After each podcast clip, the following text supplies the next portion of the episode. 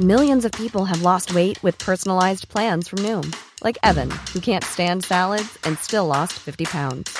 Salads, generally, for most people, are the easy button, right? For me, that wasn't an option. I never really was a salad guy. That's just not who I am. But Noom worked for me. Get your personalized plan today at Noom.com. Real Noom user compensated to provide their story. In four weeks, the typical Noom user can expect to lose one to two pounds per week. Individual results may vary. Europod.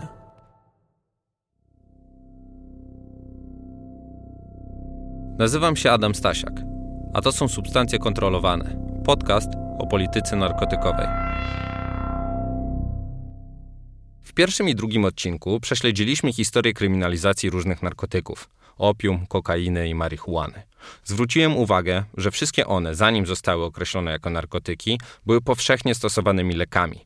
Właściwie w języku angielskim używa się dokładnie tego samego słowa, niezależnie od tego, czy mówimy o lekach na receptę, czy o tak zwanych narkotykach, oba nazywane są drugs. Granica między tym, co jest narkotykiem, a tym, co jest lekiem, jest więc płynna i nie zawsze zależy od samej substancji jej działania, ale również od decyzji politycznych. Tak samo było z psychodelikami. Najpierw badanymi pod wpływem ich medycznego zastosowania, a później zdelegalizowanymi i uznanymi za niebezpieczne. Obecnie ponownie znalazły się w centrum uwagi, ponieważ badania nad nimi są podejmowane na całym świecie, a one same postrzegane jako szansa na zrewolucjonizowanie leczenia chorób psychicznych.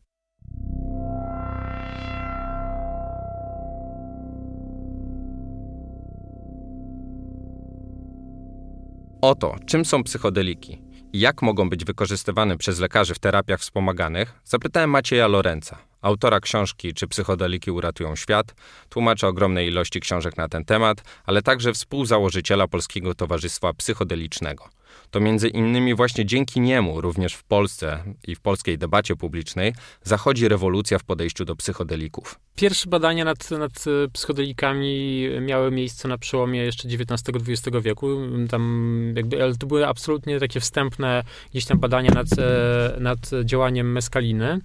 E, tak, takie poważniejsze badania psychiatryczne, bardziej e, powiedzmy metodyczne, bardziej uporządkowane, e, e, no, ruszyły powiedzmy na początku lat 50. i trwały przez lata 50. E, do końca w zasadzie lat 60. Jeszcze tam niektóre projekty były kontynuowane do połowy lat 70.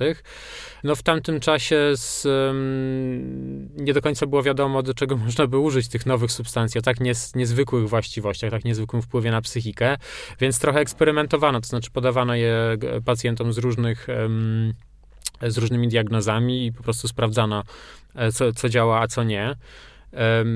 To też po części wynikało z, ze strategii producenta LSD, firmy Sandoz, która rozsyłała darmowe próbki ekspertom w dziedzinie zdrowia psychicznego na całym świecie w zamian za raporty. E, w sensie mhm. udostępniali im za darmo LSD, e, tylko i wyłącznie oczekując e, w ramach rewanżu jakiegoś tam sprawozdania.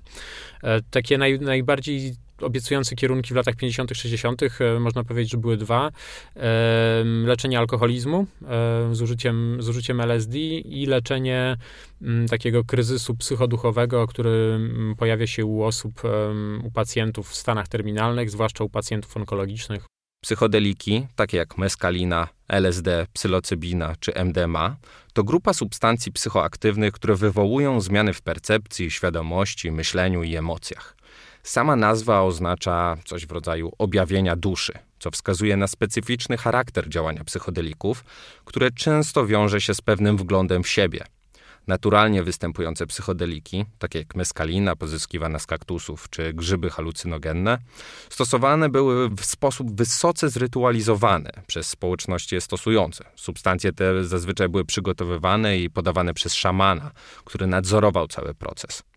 Do psychodelików zalicza się jednak również substancje syntetyczne, wydestylowane przez człowieka, takie jak LSD, stworzone przez Alberta Hoffmana w poszukiwaniu leku zmniejszającego bóle porodowe, czy MDMA, które powstało w wyniku poszukiwań substancji tamujących krwawienie.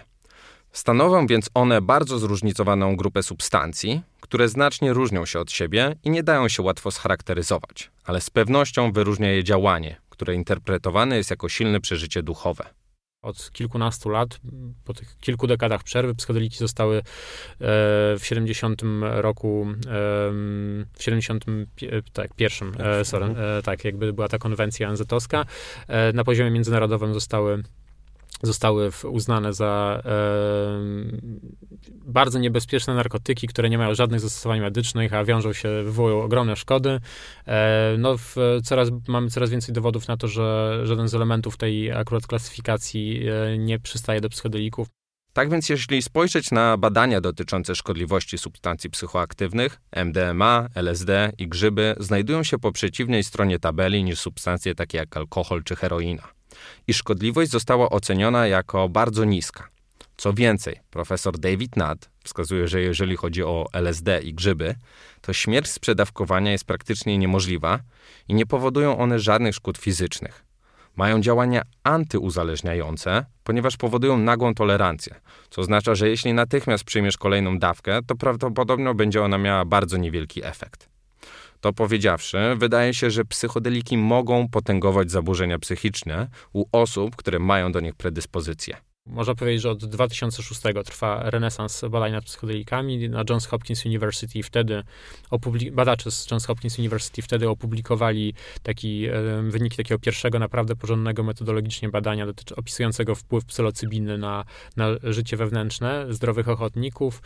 Mm, było to na tyle gdzieś tam imponujące. Ci ludzie do, do, donosili o głębokich przemianach wewnętrznych, które pozytywnie wartościowali bardzo. Widzieli, widzieli pozytywny wpływ na życie emocjonalne, na zachowanie, na sposób myślenia również. Te zmiany też widziały osoby w ich otoczeniu, e, czyli tam ich najbliżsi, ich współpracownicy, bo to też było weryfikowane w ramach tego badania, czy to są ich urojenia tych, tych ludzi, czy rzeczywiście się mhm. coś zmieniło w nich na lepsze i wszystko wskazuje, że rzeczywiście się coś w nich zmieniło, e, zmieniło na lepsze. Badanie to zostało przeprowadzone w 2006 roku na Uniwersytecie Johna Hopkinsa w USA i było jednym z głównych katalizatorów powrotu do badań nad psychodelikami. Spośród 30 użytkowników, którzy zażywali psylocybinę, większość zauważyła pozytywne zmiany w zachowaniu, zwiększony pozytywny obraz życia i siebie, jak również altruistyczne i społeczne pozytywne zmiany. Dziś możemy powiedzieć, że jesteśmy w środku globalnej rewolucji.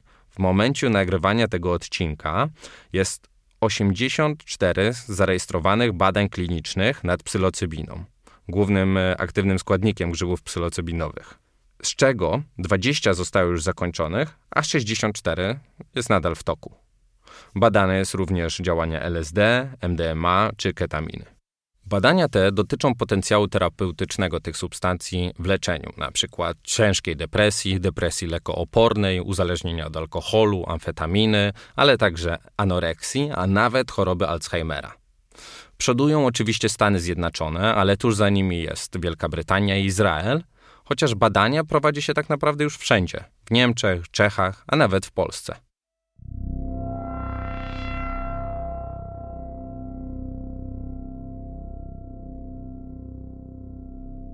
Natomiast ich działanie, jeżeli chodzi o wpływ na mózg, no to można E, oczywiście to jest, e, nie wiemy w dalszym ciągu, jak to przebiega dokładnie, natomiast wydaje się, że kluczową rolę m, mm, na poziomie receptorów e, na pewno odgrywają receptory 5HT2A, receptory serotoninowe, które według neuronauki odpowiadają za taką, nie wiem, elastyczność, taką plastyczność świadomości. Stąd też być może właśnie bierze mhm. się potencjał psychodelików do wprowadzania zmian różnego rodzaju w, w zachowaniu czy w sposobie myślenia.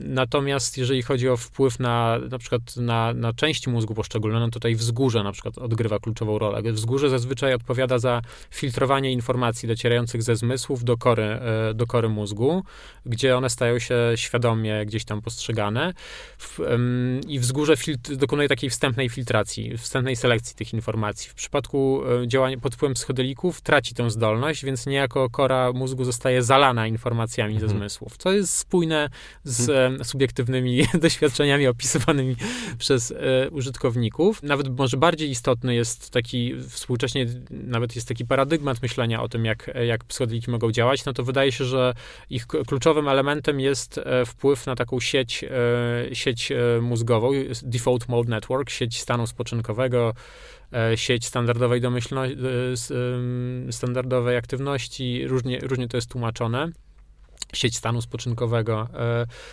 Mhm. Natomiast jakby ta sieć jest, wiele wskazuje na to, że ma, odgrywa kluczową rolę w naszym obrazie ja, w, w naszym poczuciu ja. Pod wpływem psychodelików ulega tymczasowej dezorganizacji, zmienia się charakter, e, charakter jej, mm, zmienia się jej aktywność, e, jakby ona się tymczasowo rozpada, przez co też aktywność mózgu staje się taka bardziej e, całościowa, bardziej skonsolidowana. Części mózgu, które wcześniej, które normalnie na co dzień mają ograniczony kontakt ze sobą, e, nagle zaczynają ze sobą wchodzić mhm. w wzmożone interakcje. Stąd też na przykład, nie wiem, być może wynikają doświadczenia takiej synestezji, że na przykład zaczynamy słyszeć, e, słyszeć e, kolory. Mhm. No, no, że to się rzadko zdarza. No, zazwyczaj częściej się widzi na przykład muzykę. Czy, mhm. No, być może jakieś tam, jakieś tam zmiany pomiędzy korą, e, pomiędzy częściami mózgu odpowiedzialnymi za, za, za mm, sygnały docierające z różnych zmysłów po prostu zaczynają się zlewać ze sobą. E, mhm. Mhm.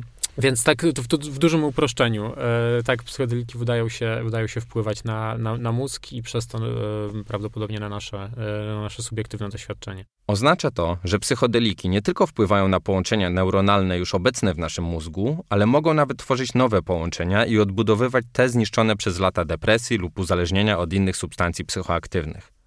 Depresja już teraz jest jedną z najczęściej występujących chorób na świecie, a według WHO w 2030 będzie już na pierwszym miejscu. W Polsce cierpi na nią około 1,5 miliona osób, czyli prawie tyle, ile wynosi cała populacja naszej stolicy. Depresja jest drugą przyczyną zgonów w grupie wiekowej od 15 do 29 roku życia, a rocznie w Polsce popełnianych jest ponad 5 tysięcy samobójstw, co stawia nas w niechlubnej czołówce w Unii Europejskiej. Nic więc dziwnego, że badacze na całym świecie tak bardzo zainteresowali się psychodelikami, które mogą całkowicie odmienić leczenie w tej dziedzinie. I na przykład takie badanie z tego roku na Uniwersytecie Johna Hopkinsa, w którym 27 osób z długą historią depresji było leczonych psylocybiną. Uczestnicy byli badani przy użyciu standardowej skali oceny depresji, gdzie wynik 24 lub więcej wskazuje na ciężką depresję, a im niższy wynik, tym lepiej.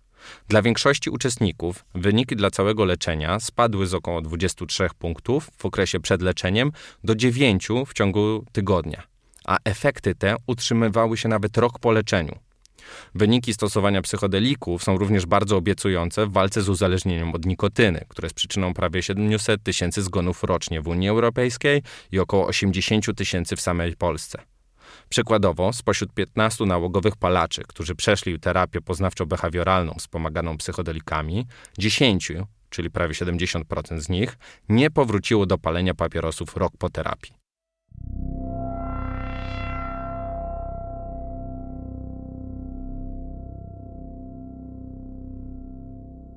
Ważne jest jednak, aby substancje te były stosowane jako część procesu terapeutycznego, który jest prowadzony w określonych warunkach i przez odpowiednie osoby. Protokół obecnie stosowany najpowszechniej wywodzi się jeszcze tam z lat 50. Oczywiście on został e, gdzieś tam znacząco zmodyfikowany i usprawniony w międzyczasie, ale polega on w gruncie rzeczy na tym, że w trakcie, że osoba jest przygotowywany, pacjent jest przygotowywany do do sesji. Bierze udział w kilku takich e, spotkaniach terapeutycznych, e, e, podczas których są omawiane jego główne jakieś tam problemy. Są, jest też się oswaja jakby z terapeutami, żeby w ich obecności poczuć się komfortowo i swobodnie. Też przechodzi badania przesiewowe, właśnie chodzi o to, żeby wyeliminować osoby, które, którym mogłyby psychodeliki czy intensywne doświadczenia psychodeliczne mogłyby zaszkodzić, na przykład odpalając jakieś psychozy. Takie osoby są póki co odsiewane z badań. E, po tych kilku sesjach przygotowujących człowiek dostaje środek, e, środek psychodeliczny w bezpiecznym pokoju. Zazwyczaj to jest wystrój, tak jak salon e, przytulny. Często jest dwóch terapeutów, kobieta i mężczyzna, którzy towarzyszą w tej kilkugodzinnej sesji pacjentowi. Pacjent ma słuchawki na uszach, słucha specjalnie dobranej tam muzyki przygotowanej wcześniej, opaska na oczach. Jest proszony o to, żeby kierować uwagę do wnętrza, skupiać się na wszystkim, co tam się pojawia, dopuszczać do siebie wszystko, co się pojawia, nie bać się, odpuścić, e, popłynąć po prostu mhm. z, tym, z tym doświadczeniem. E, to się też opiera, ta terapia psychodeliczna na takim założeniu, że jest jakiś rodzaj takiej wewnętrznej inteligencji, takiego wewnętrznego uzdrowiciela, wewnętrznego terapeuty w każdym z nas i pod wpływem psychodelików ta, ta, ta zdolność się jakoś tam uaktywnia, taka zdolność psychiki, psychiki do samoregulacji. Jeżeli oczywiście osoba chce, e, nie wiem, potrzebuje wsparcia, jak gdyby jest to doświadczenie zbyt przytłaczające, no to oczywiście może może zdjąć tę opaskę, zdjąć słuchawki i wejść w interakcję werbalną z terapeutami, mhm. natomiast jest zachęcona do tego, żeby odłożyć te interakcje werbalne na później, do tych późniejszych sesji, a póki co zanurzyć się w siebie i, e, i na przykład to, to wsparcie emocjonalne też często po prostu polega na, nie wiem, wzięciu za rękę terapeuty, jakby poczuciu, mhm. że, jest, że nie jest ta, ten pacjent osamotniony w tym, w tym swoim mhm. procesie. E, no i po doświadczeniu jest, jest pacjent, przechodzi integrację tego doświadczenia, rozmawia z terapeutami o tym, co, e, co przeżył, jak to odnosi do swojego życia, do swoich e, problemów, do swoich zaburzeń, również mhm. psychicznych.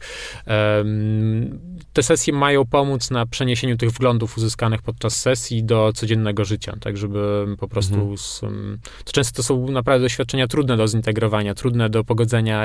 No, wielu pacjentów też, z tego co czytałem, ma problem z tym, żeby podzielić się tymi doświadczeniami, no bo, nie wiem, na przykład współmałżonek, nie, który nie przyjmował nigdy takich środków, e, często nie jest w stanie nawet zrozumieć, co się, co się wydarzyło, nie mówiąc już o jakichś tam, nie wiem, znajomych w pracy, no to to nie są mhm. tematy, które, które można przy, przy kawie podczas mhm. przerwy jakby omawiać, e, więc jak gdyby to wsparcie terapeutyczne też e, po prostu pozwala jakoś tam ugruntować, ugruntować te doświadczenia. E. Warto jednak pamiętać, że wiele z tych badań jest jeszcze w fazie klinicznej i nie są znane długoterminowe skutki tych terapii.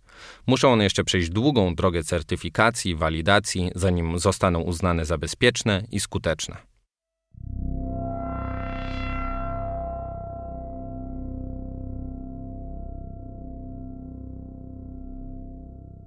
Dzięki tym przełomowym odkryciom świat staje się bardziej otwarty na psychodeliki.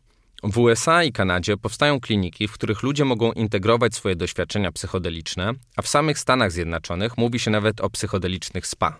Wiąże się to z większą komercjalizacją tych substancji i związanych z nimi przeżyciami. Na co wskazuje również fakt, że na rynku amerykańskim istnieje już ponad 50 notowanych na giełdzie firm zajmujących się psychodelikami. Każdym razie nic dziwnego. Psychodeliki takie jak MDMA, LSD, ketamina czy psylocybina stają się częścią lukratywnego rynku farmaceutycznego. I choć obecnie ich wartość wynosi około 2 miliardów rocznie, to w 2027 ma to już być 7 miliardów.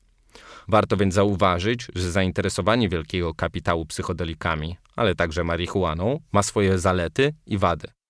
Największą zaletą jest to, że przyspieszy zmianę statusu prawnego tych substancji, czy to na świecie, czy w Polsce.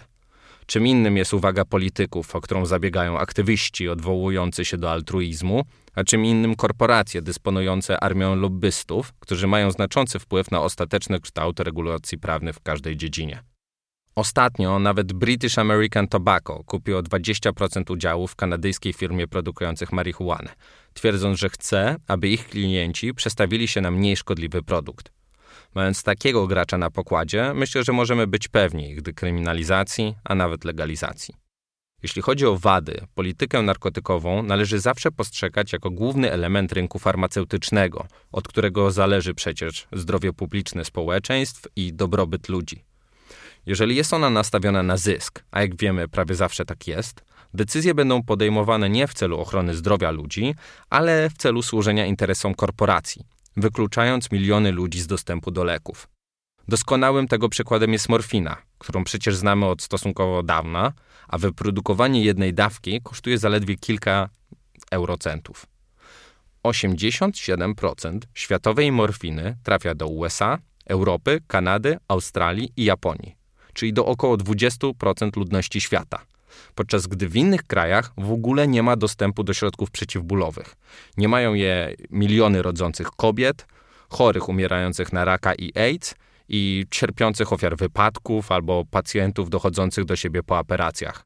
Jedną z głównych przeszkód w powszechnym dostępie jest cena morfiny, która w krajach rozwijających jest wyższa niż w krajach rozwiniętych między innymi z powodu monopolu patentowego niektórych firm farmaceutycznych i ich nacisków na rządy, aby kupowały droższe wersje opatentowanych leków.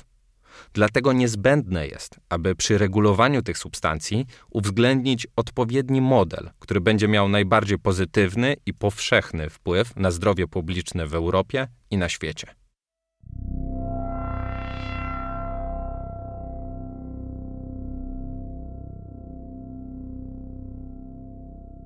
Z niecierpliwością będę czekał na dalsze wyniki badań nad psychodelikami, które mogą potwierdzić ich potencjał terapeutyczny i przydatność w leczeniu zaburzeń psychicznych. I to naprawdę powinno być podstawą polityki narkotykowej. Nauka i oparte na niej rozwiązania.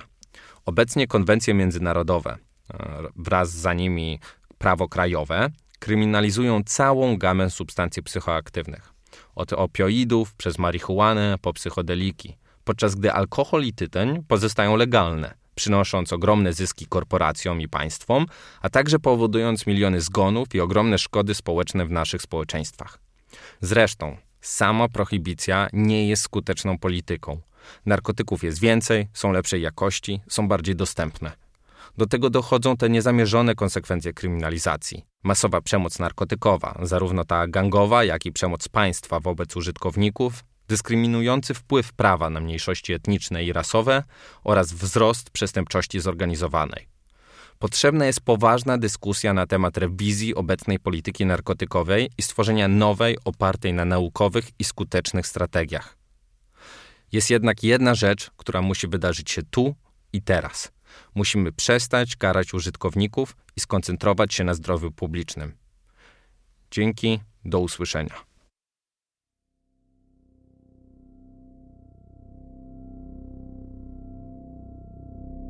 Substancje kontrolowane. Podcast dla projektu Sfera. Dostępny na platformie podcastowej Europod i wszystkich platformach streamingowych.